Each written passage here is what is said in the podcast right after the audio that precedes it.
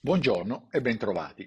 Gli investitori si trovano oggi nelle difficoltà di trovare la giusta direzione a causa dell'incertezza di queste ultime settimane, provocata dalla guerra in Ucraina che si sta prolungando da quasi 2 mesi e di cui purtroppo è difficile intravedere una soluzione a breve termine, e dalle preoccupazioni legate alle conseguenze delle sanzioni contro la Russia, tra cui un possibile impatto dell'interruzione delle forniture energetiche, specialmente per l'Europa, sulla crescita economica.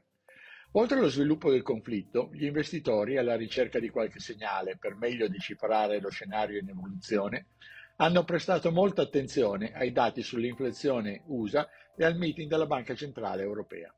I dati relativi all'inflazione negli Stati Uniti nel mese di marzo hanno confermato la tendenza recente. L'indice dei prezzi al consumo, CPI, ha raggiunto il livello più elevato negli ultimi 40 anni, con un incremento su base annua dell'8,5%. Leggermente al di sopra delle aspettative, mentre l'indicatore dell'inflazione core, che esclude i prezzi dei prodotti alimentari e dell'energia, con un aumento del 6,5%, si è posizionato leggermente al di sotto delle previsioni, offrendo qualche segnale di stabilizzazione. L'attenzione degli operatori si è concentrata anche sull'indice PPI, che misura l'andamento dei prezzi pagati dai produttori nazionali, che ha raggiunto l'11,2% su base annua, il livello più elevato mai raggiunto. A fronte di una spinta inflazionistica sempre più aggressiva, abbiamo assistito in settimana al rialzo dei tassi di interesse da parte di alcune delle principali banche centrali, e a numerose dichiarazioni da parte di importanti rappresentanti della Federal Reserve che stanno preparando il terreno per la riunione del Fed di maggio, in cui probabilmente verrà decisa un'accelerazione del ritmo dell'aumento dei tassi di interesse ed una riduzione del bilancio della banca centrale di 95 miliardi di dollari al mese. La Banca Centrale Europea appare per ora più complesso. Senza dubbio l'obiettivo principale rimane quello di contenere l'inflazione, ma a causa del conflitto in corso e dell'effetto delle sanzioni, la BCE dovrà procedere con più cautela per non danneggiare oltre misura la crescita economica europea. Ha quindi deciso di mantenere i tassi allo 0%. La Presidente della BCE, Lagarde, ha affermato che il programma di acquisto di attività dovrebbe concludersi entro l'estate, ma ha continuato a sottolineare la necessità di mantenere opzionalità, gradualità e flessibilità nella politica monetaria, non indicando un calendario chiaro per l'aumento dei tassi di interesse. Come se non bastassero le nuove sfide per le economie ed i mercati, la politica di tolleranza zero verso i contagi da Covid-19 da parte dell'autorità cinese aggiunge un ulteriore fattore di preoccupazione per gli investitori.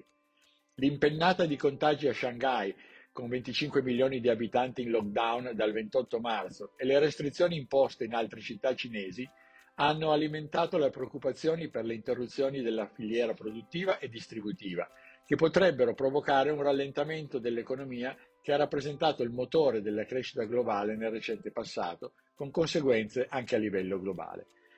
In una settimana abbreviata dalle festività pasquali, in presenza di volumi contenuti, i mercati azionari hanno chiuso generalmente in ribasso. Lo Standard & Poor's 500 ha fatto registrare un calo del 2,1% ed il Nasdaq del 2,6%. L'Eurostock 50 ha chiuso la settimana a meno 0,3%, l'indice dei mercati emergenti a meno 0,8% ed il Nikkei a più 0,4%. Ancora in rialzo i rendimenti obbligazionari, con il tasso di interesse sui titoli di Stato statunitensi a 10 anni al di sopra del 2,8%, mentre il rendimento del Bund decennale è salito allo 0,84%. Il dollaro si è ulteriormente apprezzato. La situazione geopolitica e l'inflazione hanno spinto nuovamente il prezzo del petrolio al di sopra dei $100, con un rialzo dell'8,7%, mentre il prezzo dell'oro è salito dell'1,4%.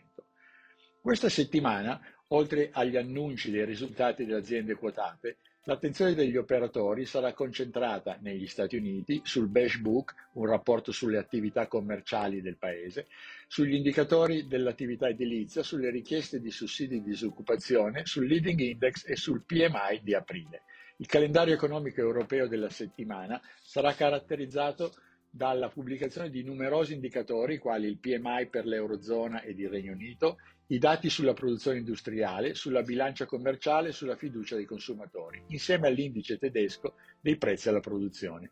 In Cina verranno pubblicati i dati del PIL del primo trimestre, oltre all'andamento della produzione industriale e delle vendite al dettaglio. Il prossimo fine settimana assisteremo poi anche al ballottaggio per le elezioni presidenziali in Francia.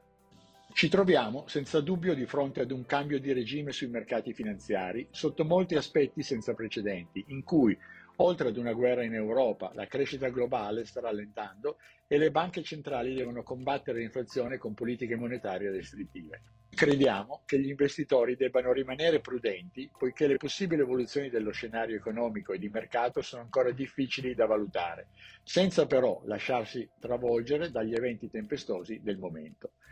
Grazie per l'attenzione, a risentirci.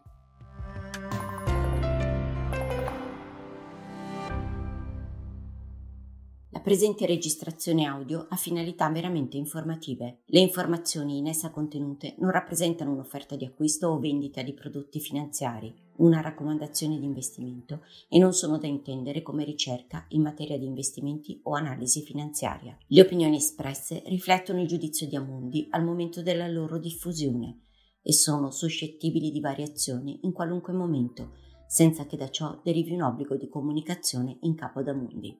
Non si garantisce l'idoneità a qualsiasi scopo di investimento delle informazioni fornite, le quali non devono essere utilizzate come unica base per assumere decisioni di investimento. Eventuali dati riferiti a performance passate non sono un indicatore attendibile di performance attuali o future.